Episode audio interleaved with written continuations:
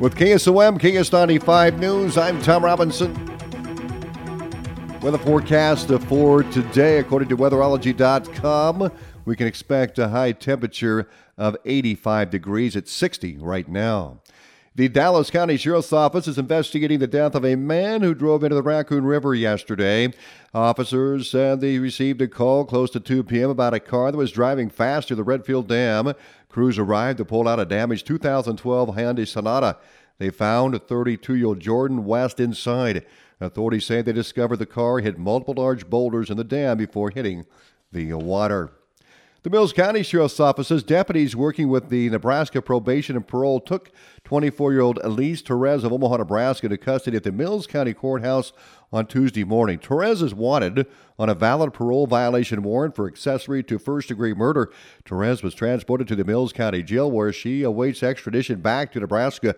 Torres had previously been arrested August 24th on a Mills County warrant for OWI first offense. Red Oak Police Department arrested 50 year old Vincent Matthew Kesterson of Red Oak on Tuesday morning for OWI second. Kesterson was taken to the Montgomery County Jail and was held on $2,000 bond. Well, the Audubon County Conservation Director Bruce Hay continued discussion with the Board of Supervisors on Tuesday morning regarding the issues with the T Bone Trail. Supervisor Chairman Doug Sorensen said they have been discussing how to improve the 17 mile trail that spans from Audubon down to Interstate 8. It has a lot of issues with um, the asphalt um, basically shrinking and separating, leaving big cracks, and it's rough. Some of it is settled right by the bridges, so it makes big bumps. And the most recent thing is the number of ash trees dying. Sorensen said Bruce Haig and his staff went down the trail and came up with around 2,100 to 2,200 dead trees that need to be removed. Some of them are elm trees, but the bulk of them are ash.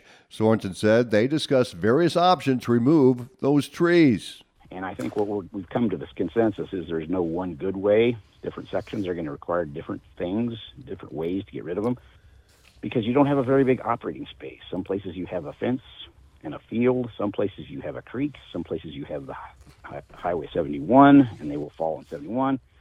So there's we're going to have to employ a, a number of different options. But I guess what we wanted to do was start the discussion and figure out this out so that by winter we can be starting to, to remove those. Now, Sorensen said the next step is to figure out how to fund the tree removal. He said another thing Bruce Haig believes they need is a bike trail foreman an assistant to maintain the trail because there's a lot of continuous maintenance that needs to be done on the trail. Sorensen said there will be many more discussions on this to come. The Cass County Board of Supervisors on Tuesday approved a resolution issuing new county credit cards and canceling the existing credit cards. Board Chairman Steve Baier read the resolution. Whereas the Board of Supervisors approved credit card policy on August 8, 2023, and whereas the Board of Supervisors wishes to use the credit card company through a local bank, and whereas the Cass County Auditor's Office will become the administrative party, and whereas the county currently has a number of credit cards issued to county employees, now therefore be it resolved that Cass County will open credit card accounts with First Whitney Bank. Be it further resolved that once new cards are issued, the old credit cards will be canceled and the accounts will be closed. Now, the resolution passed 4 to 1 with supervisor Wendy Richter opposing because she felt they needed to look at another bank. The supervisors then approved a list of employees to be issued credit cards, a list of employees who may sign, and their limits. In other activity, Cass County Sheriff Darby McLaren introduced new Sheriff's Deputy Brandon Taylor to the board. He retired last week, or beginning this week, I guess. Brandon's originally from Atlantic, um, lives in town now, had former law enforcement experience in Missouri, so happy to have him. Supervisors also spent some time reviewing capital projects with the secondary roads and conservation departments and discussed projects for the courthouse and other entities. Shelby County Election Commissioner Mark Maxwell is reminding voters that if you intend to vote by mail for the upcoming city, school, and county-wide public measure election, please get an absentee ballot application in now. A ballot application and other information is posted on the Shelby County website under Documents and then Elections. If you have any questions, contact the election office at 712 755 3831, extension 6. Well, Atlantic Community School District has designated Friday, September 1st, as Military and Veterans Appreciation Night. On Friday, the Atlantic varsity football team will host Glenwood for the 2023 football home opener.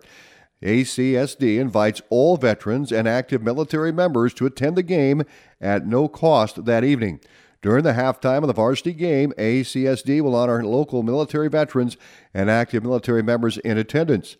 Veterans and active members will be invited to meet at the North End Zone at the beginning of the halftime. After the conclusion of the ACSD band's halftime performance, military honorees will be escorted onto the field. At that time, Atlantic resident Mike Henningsen will do a flyover in his 1944 North American Aviation AT 6. This aircraft was used as an advanced trainer for pilots in World War II. After the flyover, the Atlantic Community School District Administrator will take a moment to invite all those in attendance to join in honoring local veterans and military members. In preparation of the Atlantic School District's Military and Veterans Appreciation Night, all local businesses and residents are invited to display the American flags at their place of business and their personal residence. More news on the website at westerniowatoday.com. ABC News is next.